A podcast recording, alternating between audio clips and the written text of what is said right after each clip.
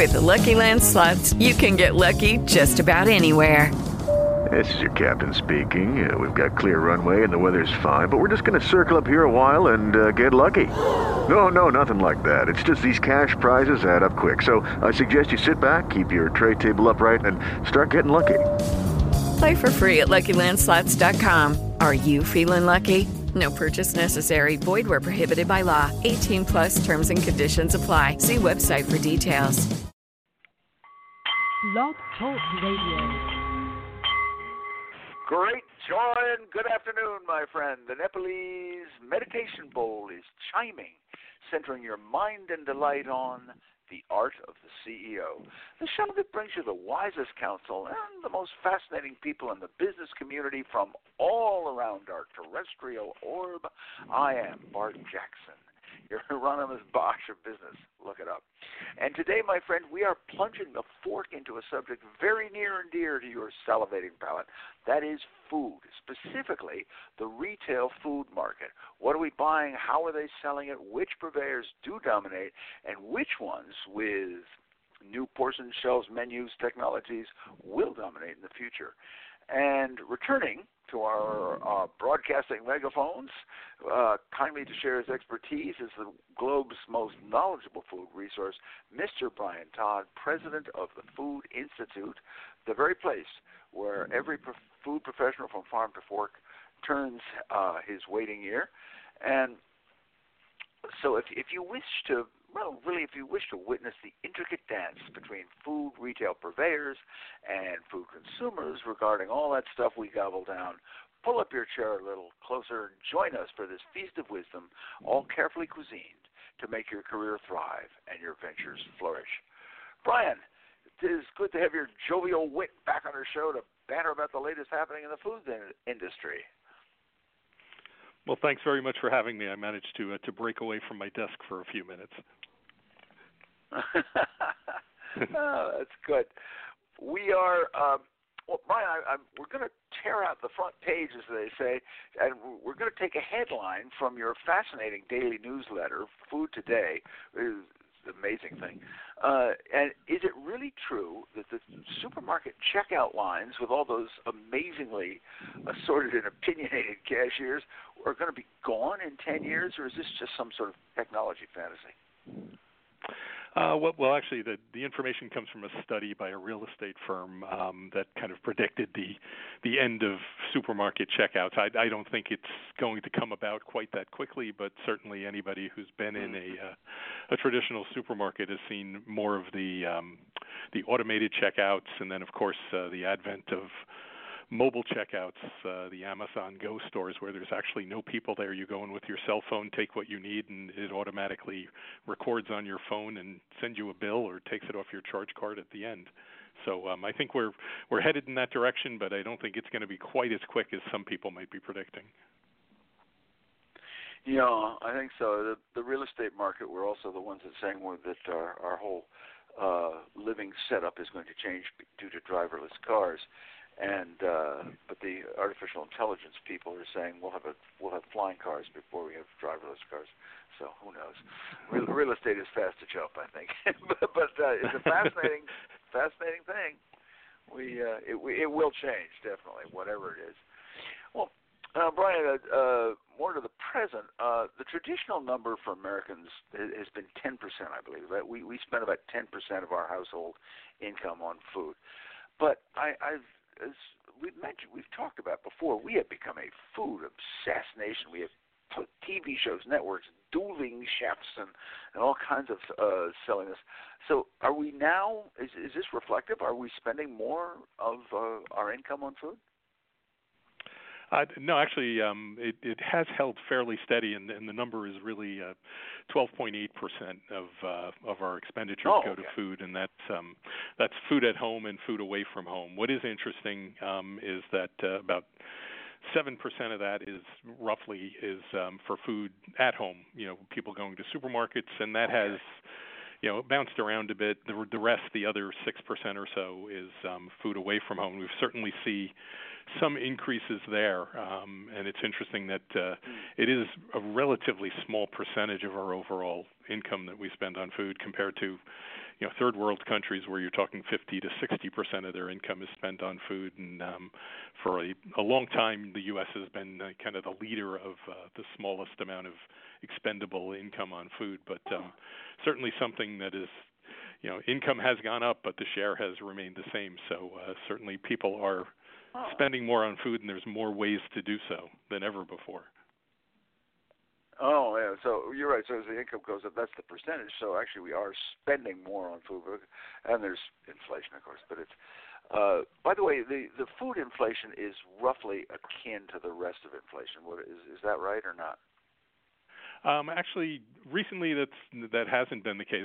Food food inflation has been Oh. under uh, the overall inflation rate, and even in 2017 and 2018, we actually had declining food prices, um, which uh, well, you know, consumers do benefit some from somewhat from that. Um, you know, supermarket chains and restaurants are not too pleased if they can't lift their prices a little bit from year to year. So um, right. we're starting to come out of that now, though. Uh, I think we'll we'll be seeing more more food inflation coming, and um, for certain items in particular, maybe not everything in a supermarket, but um, things like, uh, particularly if you're you're a bacon fan. Um, we just uh, reported Oh. on that yesterday. You know, we're we're going to look at bacon prices sizzling uh, later this year as as prices go oh up. my. Oh yeah. Well, geez, all that, all that, all the foods I don't need are going to go up in price. I, I, it, and uh, you know, it ain't going to change my buying habit one bit. anyway, let's look at at store size for for a thought. Uh, what are, uh, you know, for for a while in the past, we've had supermarkets sort of sprawling to be ever more huge and ever more product encompassing. You know, the one stop shop uh, goal. But so here we've got things like the these huge things like Trader Joe's, but right beside him is Joe's brother Carl opening a very successful Aldi's grocery stores, which are just groceries. Uh, so where are supermarkets trending currently? Yeah, it- really does vary, but but it's interesting. You mentioned you know Trader Joe's uh, on one end and Aldi's on the other, and um, as I think you alluded to, there it, it is the same um, you know same type of market and uh, and owner. Um, so size is has has definitely come down, particularly in urban areas. Um, where chains like Aldi and and another one um, Lidl coming from from Germany looking to kind of crack that market by buying these smaller smaller boxes and um, giving people you know a, a limited variety of items, uh, hopefully at a lower price. And uh, I think that's kind of borne out by a lot of the uh, the shopping surveys that we've seen out there that they are cracking that market. Um, but there's still larger supermarkets, particularly in suburbia, that that are there. Just yesterday, near myself here in New Jersey, uh, Shoprite opened a new 70,000 square foot supermarket, which I went to, and um, was absolutely, you know, massive. Um, and uh, you know, then you you could probably fit, you know, seven or eight Trader Joe's within that footprint. So um, I think there's, depending on the on the market, uh, what consumers like, but they are are all following a similar format. If you go into the supermarkets, more prepared foods, um, convenient Yeah. things, Uh-huh. um, even more smaller packaging in many ways to uh, to appeal to the wide variety of consumers who are are all looking for convenience and and to save money as well. Know, I was going to ask about that. I, I uh, the, a lot of uh, families are smaller, although uh, the average American household is is bounced around between I think 2.5 and 2.7. No real changes for the last even 40 years, I say. But but still, I hear a lot more people saying that it's it's tough to uh, buy food for one. It's tough to buy food even for two. And is this uh, and, and so? Are we seeing smaller packaging? In many ways, we are, um, particularly on the prepared side. I think uh, a lot of the supermarkets Oh. are realizing that uh, there are aging baby boomers out there and and millennials who are starting their families much later. So uh, you know, it's a one or a, or maybe a two-person household. People are living together more. Um, so uh, yeah, I think they're they are trying to appeal to that. Uh, that group, and of course, uh, for them, in some cases, it can be more profitable. Um, you know, to a smaller size, people are comparing it maybe instead of comparing it to uh, buying their own foods and preparing them at home, is buying something prepared. So that price point, they they put in uh, in perspective with more of what they might be paying at a restaurant. So um, it's a different different way of looking Yeah. at things, but uh, certainly something to to watch. I, I've got to think that, that this that the prepare the, the prix fixe meal uh, now available so, some and prix fixe foods uh, now available are uh, are they cutting into restaurant and and uh, dining out uh, market share or, or not really? Um, actually, there's there's a lot of overlap, and we've run many articles talking about the blurring of the lines um, between both.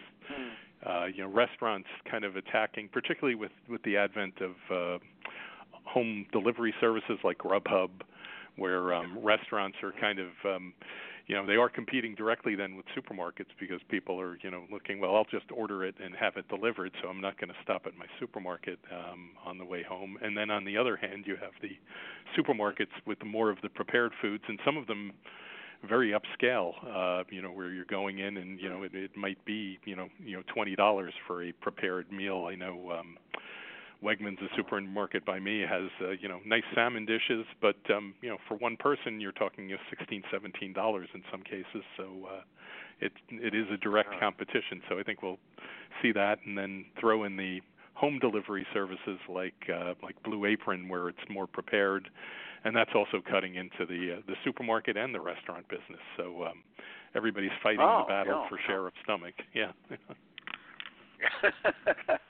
well, unfortunately, uh, th- that girth seems to be expanding to take on all comers. But uh, oh gosh, if you've just joined us, you're listening to the Art of the CEO radio show, which every Tuesday at 2 p.m. Eastern Time floats merrily over the ever-expanding galaxies of cyberspace, where you may listen and download this and all our shows by visiting theartoftheceo.com. That's theartoftheceo.com. And as an added avenue, you may also enjoy our shows on C Suite Radio Station. We are now proud members of C Suite Radio, where the sound waves and sound solutions of business come to you straight from the top. So just visit all our Art of the CEO episodes on c-suiteradio.com.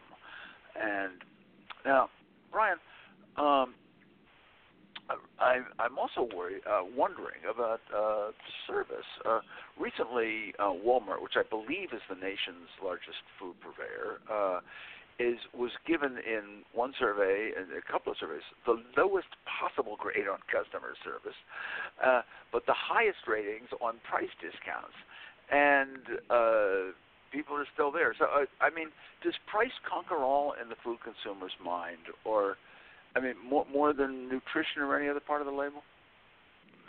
I, I think price is still king um, for for most people um, as far as Mhm. when they're going shopping. Thus, the the Walmart impact. Um, you know that they they do have that huge buying power. Um, again, and their their large stores are typically draw from people from you know tens, if not in some cases hundreds of miles around, depending on the location.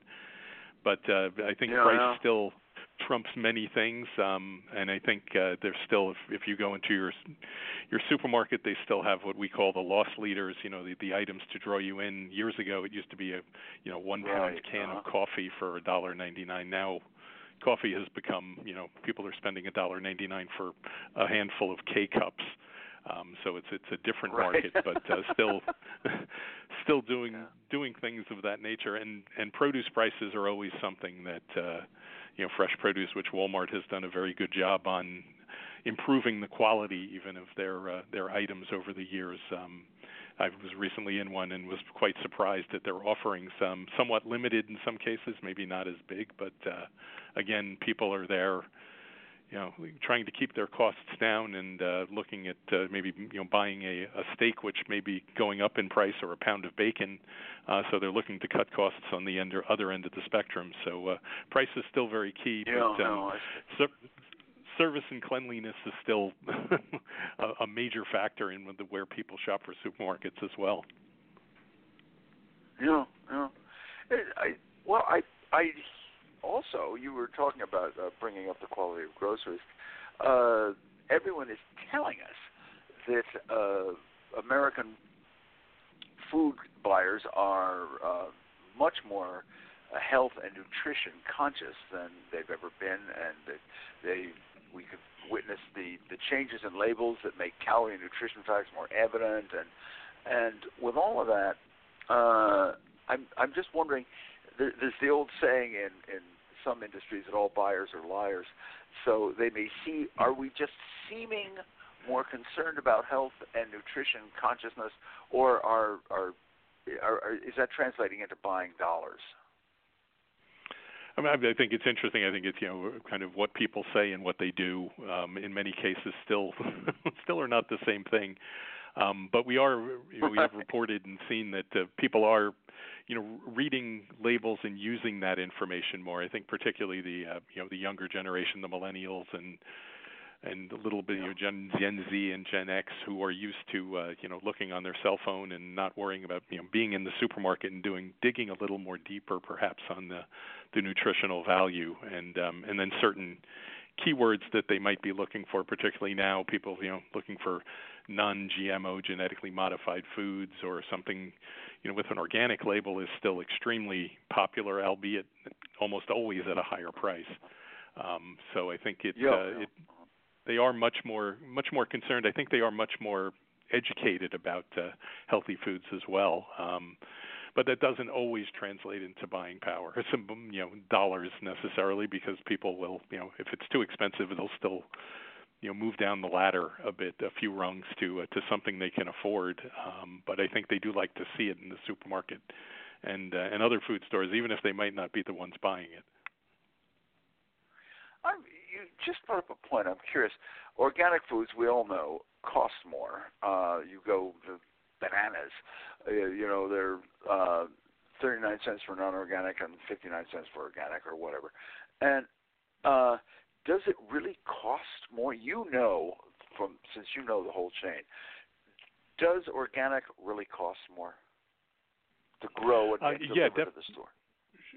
Sure. Um, yeah, definitely. And from a production standpoint, almost for almost all items um, organic. I think that has shifted. I think the uh, the cost has come down um, because of the uh, the different ways they've come up with farming. Um, you know, more um, crop uh, processes that they can utilize in uh, in different uh, fertilizers that are considered organic and so forth um, than there were earlier on. I think the the gap has definitely narrowed, but um, certainly still costs more, particularly for certain products where maybe there are a limited amount of ingredients. Um, if it's a certain spice in a product that uh, perhaps there just is not anything organically available, or the supply is so short that the price becomes so high that it's almost prohibitive. Um, so we've definitely seen yeah, yeah, that yeah. Uh, happen over the years. So it's um, yeah something. I, I think we'll continue to see those prices come down to a point. Um, I, I I still you know we we talk to a lot of people and read a lot of reports. You know we're still not in any position where we can make everything organic. There just is not enough uh, enough land that is uh, considered organically farmable right now to do that. Right. So we're we're yeah uh, uh, there. Well, we we did talk a little bit with Mark Oshima in a previous show about uh, other ways to compact food. But uh, again, at, at this point in the way we're doing it, we, it's a question of feeding the planet versus feeding a city or a town. You know? Exactly. Um, so where is my where where's my best bet for getting uh, nutritious foods? Best bet for the buck of getting nutritious food. The, the farmers market, uh, specialty stores, or the, the healthy food section in the big supermarket. Where? Um, you know, it, it really does vary, and it depends on on w- what you have access to. Um, I think the, the the traditional supermarkets have done, um, particularly in, in the recent past, you know, a great job of kind of stepping up to the plate and um, and offering their customers more and more, be it gluten free, uh, you know, the organic products as we've discussed. Uh, more healthy items um, that appeal to that uh, that group, even um, as far as uh, you know different diet diet based products and things of that nature. So yeah, uh, yeah. still still a great place. I think um, you know farmers markets have expanded greatly. You know, there's no no major city that doesn't have a slew of different farmer markets, and even most most suburban towns, and I'm sure in rural communities, uh, you know, the downtowns have that as well. Um, still a relatively small Yeah. portion of the overall you know market that's out there, but um, but even there, uh, you know, you do have to watch and see. You know, just because it's at a farmer's market doesn't mean it's organic or that they're not, you know, using any Yeah, ingredients. yeah, so again, it's having a conversation. Yeah. um, so it's better, I'm, I'm you know, kind of buyer beware and I, I, I, I'm in, I'm in Upper New York State, or I'm in Nebraska, and, and quote farm fresh bananas are, are put before me, and I, I really would bet they're not grown in my state. yeah, the, yeah. New York Uh. State doesn't have many fresh bananas, any homegrown bananas there. but but that's exactly right, and uh, you know, and even you know, labeling of products. Sometimes you know, gluten free has been a um, you know, um, kind of a, a buzzword for a few years. It's kind of slowed down, but um, you know, I, I kind of laughed at it when gluten-free products, you know, they were putting, oh, this product is gluten-free. Well, it never had gluten in it, you know, something like, you know, Yeah, right, there was no reason to label it that way. Yeah. So, Gluten-free coffee. Or. E- Anyway, exactly. Oh God, this is this is great. Well, just around the bend, Ben, my friend, Brian Todd, uh, Food Institute president, uh, is going to take us further down the food aisle, and he's going to explain the fate of meat versus meatless trends. And well, right after uh, you and I take a brief sorbet from today's feast of wisdom, as we offer you a few utensils for today's feast. And the first utensil, as I always do. Um, May I remind each of you hearing my voice that the good Lord has gifted you with the title and privileges of Chief Executive Officer of yourself. And since that's really the, the most important position you'll ever hold in your career, allow me to ask will this be the day that you ferret out your hidden fears and send those unrealistic ones packing? Or will you continue to anguish over phantasms of risk assessment to the point of absolute paralysis? The choice, my friend, is truly yours. As a second utensil, I can sense you yearning to steep your lips into a little laughter and taste of scriptural recitation from the 102 Best Business Quips book, uh, which I am pulling out as we speak. Here it is. Uh, oh, okay, this is it. This is number 91. I love this. Um, America's CEOs are begging the government for corporate tax relief and reform. For, for themselves, of course, not for their competitors. What do you think, Brian? Is the food industry getting all the uh, subsidies it requires, and perhaps then some?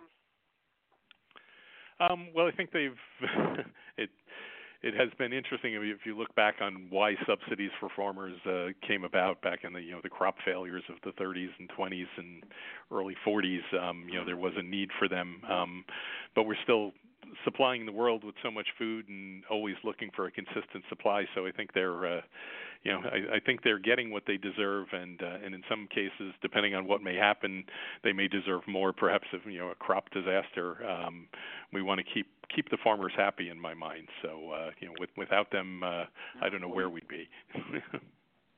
Yeah. Well, you have to keep the land open and arable. A good year uh, through through bad years as well as good, which just makes common sense, I guess. Yeah. Uh, well, as as an afterthought to that quip, I always say you will all be pleased to hear that under the latest tax laws, your government states that your property taxes are no longer deductible, but your corporate jet and country club memberships are still safe havens. Duck, duck, duck, duck, duck. So, if you smirked a bit over that quip, uh, we have them literally by the books full. Just visit bartsbooks.com and pick up your copy of the 102 or the 101 Best Business Quips, and the slashes of which you share will have your coworkers panting after your every utterance, or, or so we'd have you believe. Uh, and as a third utensil, we sumptuously spoon to you the answer to last week's business quotation. That is the name of the individual who said, There are two kinds of companies those who work to change more and those who work to change less. We will be the first kind of company. Those wo- words were spoken by none other than the world's richest person and CEO of Amazon, Mr. Jeff Bezos, weighing in, who personally weighs in at around 148 billion. Congratulations to all you winners, and congratulations to Jeff. And stick with us because later on the show, Blurting Your Way, comes another enriching quotation. And if you are among the learned souls who knows the author of that quote, simply scribble that sage's name down as you believe him or to be, and email it right off to info at bartsbooks.com. That's I-N-F-O At bartsbooks.com. And if you are correct, your knowledge will earn you a soul stirring gift, freshly disemboweled from the dungeons of Bart's Books bookstore. And Brian Todd is going to continue feeding your food info hunger with some facts about men versus women buyers. just right after you allow me to introduce to you the company by whose good graces we are here today, and that firm is Prometheus Publishing, who invites you to take scrutiny of their latest volume. It's a gem of a guide called CEO of Yourself. And uh, well, let me ask you, my friend, would you wouldn't you like a guide that personally gives you the ability to grow like Google and bounce back from failures like Microsoft? And by the way, who's making your life choices? Are you directing the enterprise of you, um, or have you fallen into default mode? Well, CEO of Yourself helps you discover many marvelous assets and employ them towards goals that are going to bring you a sense of mastery and a lot more fun. Now, a, a little caveat here CEO of yourself is not for the lazy and it's not for weaklings. It makes you stand up and using the model of chief executing officer, it makes you form such things as principles and form your own character to sculpt yourself into the effective person you want to be. But if you've got that kind of fire in your belly and desire for an exhilarating life, then go for it, my friend. Pick up your copy of CEO of Yourself. Carpe diem, my friend. You are indeed worth it. And now, with utensils in hand, uh, join me as the Food Institute's president, Mr. Brian Todd, enlightens us as to what foods we're going to be buying in the future. Brian, with great noise and initial sales, Burger King and then Beyond Meat have come out with plant-based burgers, the veggie burgers in a lot of diners now and uh, small stores, small restaurants.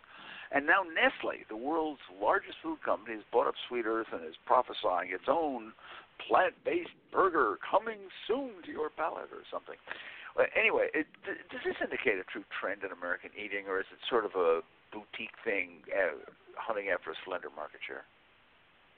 I think it's um it, it really is becoming a trend at this point. Um, you know, for a couple of years ago it was more of a boutique item, but uh, as people started seeing the popularity of it, um, and indeed as the the quality of those products has improved, um, if Impossible Foods is now, as, as you mentioned, in Burger King, but expanding into more and more restaurants. So much so that um, I was just at a com- recently at a conference where they spoke, and they're looking to expand production. Um, indeed, when you get a customer like Burger King, um, you need to expand production. So, uh, and from what we've yeah, yeah. read and seen, um, you know, sales at Burger King have. Uh, you know been booming as a result of that um you know as and i think one of the oh. kind of getting to your question is um you know not only it is a higher priced items but they're saying that it's bringing in people who were not at Burger King before and perhaps it's you know you know I'm I'm a meat eater oh. but I have several vegetarian friends but maybe now it's like well let's go to Burger King because I can get my Whopper and you can get your Whopper and we're all happy so uh I think there's yeah. there's definitely uh you know much more appeal out there and um as I said the quality and more and more players will be coming. I mean, Possible Foods, Beyond Meats. Um, we've even there's a, a new company out there as well called Blue Nalu, which is now making a cell cell based uh, seafood that is. Um, uh, completely will be um, I mean, available oh. you know down the road but but will taste like uh, you know Uh-huh. whether it's a scallop or a uh, you know a uh, a sea bass along those lines. So it will be interesting to see. We're going to see more of these um, plant-based proteins, uh, you know, coming online. Um, interestingly, you've probably seen the stories recently about you know, the, nutritional value of those is very similar to that of uh, of the real thing, be it beef or pork or so forth. So um, you know consumers Oh, will have a choice but it yeah. It, yes it's uh, very much so. Even even as far as the calories there there is not much of a difference when you start Oh. looking at it um of course lower saturated fats is probably the big thing for meats and things of that nature but um but still so. Yeah. um, is something interesting. And people will, you know, certainly right now it's still at a higher price point. So again, getting back to, you know, what, when it comes down to your budget, is this something you're going to try because you you want to see what an Impossible Burger tastes like, or will you go back again and and order it as you might a regular hamburger? Well, well, meats is, I believe, isn't it one of the the, the largest uh, food cost items in the American shopping cart?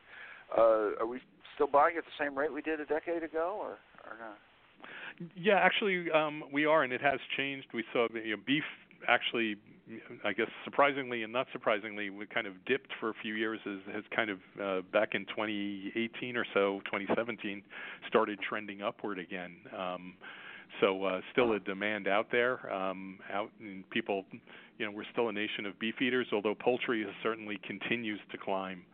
Um, with more and more offerings mm. out there, and again, kind of health conscious consumers looking more for white meats than red meats. Uh, so uh, Mm. We are still a nation of, of uh, beef eaters. There was a you know an, another study out saying that you know alternative meats would be you know overtaking the market in 20 years or so. Again, something that might be a, a little premature uh, coming out with a prediction like that, but um, as as time goes on, I think with all of the concern about sustainable practices um, um, and uh, the amount of methane that farm animals uh, produce uh, being a factor in global warming, perhaps uh, you know we will see that shift as uh, as millennials move into the baby boomer age. Well, even Homer, even the poet, the, the ancient Greek poet Homer, talks about uh, the luxury of growing cattle. Thessaly rich in cattle meant that there was plenty of land and acreage, and it was lush. Uh, and it, I mean, it does take it does take more to, to grow red meat, I guess. Um, Brian, there this this is what it's always bothered. There, there's a you probably see this this diet regimen book, Eat Like a Woman, and it's making this huge splash in the media. And I'm curious, which gender is doing the majority of food buying, if if there is if there is a majority, and uh, and also what are men putting in their shopping carts versus women? Uh, what, what's the difference in how they uh, eat and buy? In the shop. Well, it, women are still out, out buying, or still the, the major shopper uh, in most households. But um, but we are seeing, you know, over the years, men have been, the number of men shopping has has increased, and um, and I think it it has changed. I mean, it was years ago. It was always, well, the men are going and just basically throwing whatever they come across into their cart, and the women are more studious and you know watching the labels and concerned about what's there. Right, um, but I think right. that's definitely shifted. Uh, you know, I think both Oh. are now doing their research and their homework, and um, you know making sure that they they hit the aisles and specific brands that they may like and uh, or certain you know products that uh, that they will go on. But uh, you know, again, I think both are much better informed and they have better tools than they ever did before. Um, I think, too, and Yeah. if I'm not mistaken, um, you know, men uh, for food, I think it's it's pretty evenly split when people start ordering online. That uh, you know, that men and men may even order more food online than women at this point because. Um, um, you know they perhaps they're seeing more of what they like or uh, or like the convenience of having it delivered right to their office or their home um, in in many cases. So uh, it will be interesting to see how yeah, that plays out. Yeah, yeah. the food shopping the, the the shopping services of all sorts from from drones to the boy on the bike they're going to expand and keep expanding right Oh yes, definitely. Yeah, home delivery has become uh, you know very big, and uh, you know Amazon testing drones. Uh, you know we haven't come to the point yet that that you know people are you know getting a uh, you know their their porterhouse steak and baked potato that they're going to put on their grill dropped at their doorstep, but um, it will be interesting. Uh, you know, as as that develops, because I, I think that's where people are would like to see things headed in some cases. Um, the one thing we're looking at as well here is um, you know how does that work for restaurants? Perhaps when a restaurant uh, you know runs out of their uh, you know 200 a pound, 200 dollar a pound truffles, will a drone come and drop it at their doorstep too? So uh, we'll see. We have a lot more way to go on this this new delivery so, so, model. so we're going to have drone robbers you know uh, like stagecoach robbers you know and, and people riding up it wouldn't be great if they if they rob drones by riding on horses but anyway uh Brian, uh, we just one more thing. If I am a food grower or a maker, a seller, or a restaurateur, how can I get in touch with the Food Institute? And could you tell us what are the values and benefits of becoming an institute member? Sure. Um, well, first of all, keep you informed of all the news that's going out there through Today in Food, and um, you can go to our website www.foodinstitute.com. um, and uh, click around and sign up for a free trial uh, if you'd like. Um, and we also, for those of you who are consumers out there, are just launching a um, a consumer newsletter. Um, and if you are interested, Oh. you could subscribe to that for free just by going to um, Food One um, dot co. So F O O D, the number one dot C O slash foodie F O O D I, and you'll come up with a little form you can Is sign that, up is that and the uh, title of, of the of, of the magazine, or is the, the it- title, the of the, title of the uh, magazine is Foodie Insider. Thank you. It's uh, Foodie Insider, and oh, uh, okay. that's how Foodie you can get Insider. it by Insider, right? sort of So, an, an well- intestinal thing, I guess. yeah, Maybe not. to give you the, the insight on what's happening. Oh, Brian, this has been a lot of fun, and boy, have I learned a lot. Uh, some of it's scary, and uh, so thank you very much for coming on and and uh, enlightening us. And uh, you got to promise us you're going to come back as uh, as we move to the consumer side and tell us more about that. Okay? sure, would certainly love to. Thank you very much, Bart. Okay. Thanks a lot. Oh, it's been fun. Uh, and as we round out today's feast, I am Bart Jackson, your curator of business wisdom, leaving you with today's business quotation. Who was it who said, Conformity is the jailer of freedom and the enemy of growth? As a hint uh, to the author, this U.S. president was also the one who said that Washington, D.C. is a city of southern efficiency and northern charm, and he also said, We will put a man on the moon. So, and remember, if you know the author of this quote, simply write that author's name down as you believe him or her to be. Send it right off to info, I-N-F-O, at bartsbooks.com to win an absolutely soul igniting gift from the dungeons of Bart's Books bookstore. And be sure to tune in next week to The Art of the CEO as the lead solo pilot of the Blue Angels, Mr. John Foley, tells you how to obtain peak performance. And if anyone should know, it certainly is John Foley. So you, you don't want to miss this one. It's going to be fun. And as a parting shot, in the words of my wife's husband, my old school chum Charles is enviably great at achieving all his life's goals. It's a shame he never found any purpose for them. and to you, gleefully sharing our feast, I hope you've enjoyed the art of the CEO as much as I've enjoyed bringing it to you and uh, with Brian. So remember, you may download this and all our shows by visiting theartoftheceo.com. And finally, to you, who have honored us with your time, may I say, as always, it has been a privilege, and I thank you. With the Lucky Land slots, you can get lucky just about anywhere. This is your captain speaking. Uh, we've got clear runway and the weather's fine, but we're just going to circle up here a while and uh, get lucky. No, no, nothing like that. It's just these cash prizes add up quick. So I suggest you sit back, keep your tray table upright, and start getting lucky. Play for free at LuckyLandSlots.com. Are you feeling lucky? No purchase necessary. Void where prohibited by law. 18 plus terms and conditions apply. See website for details.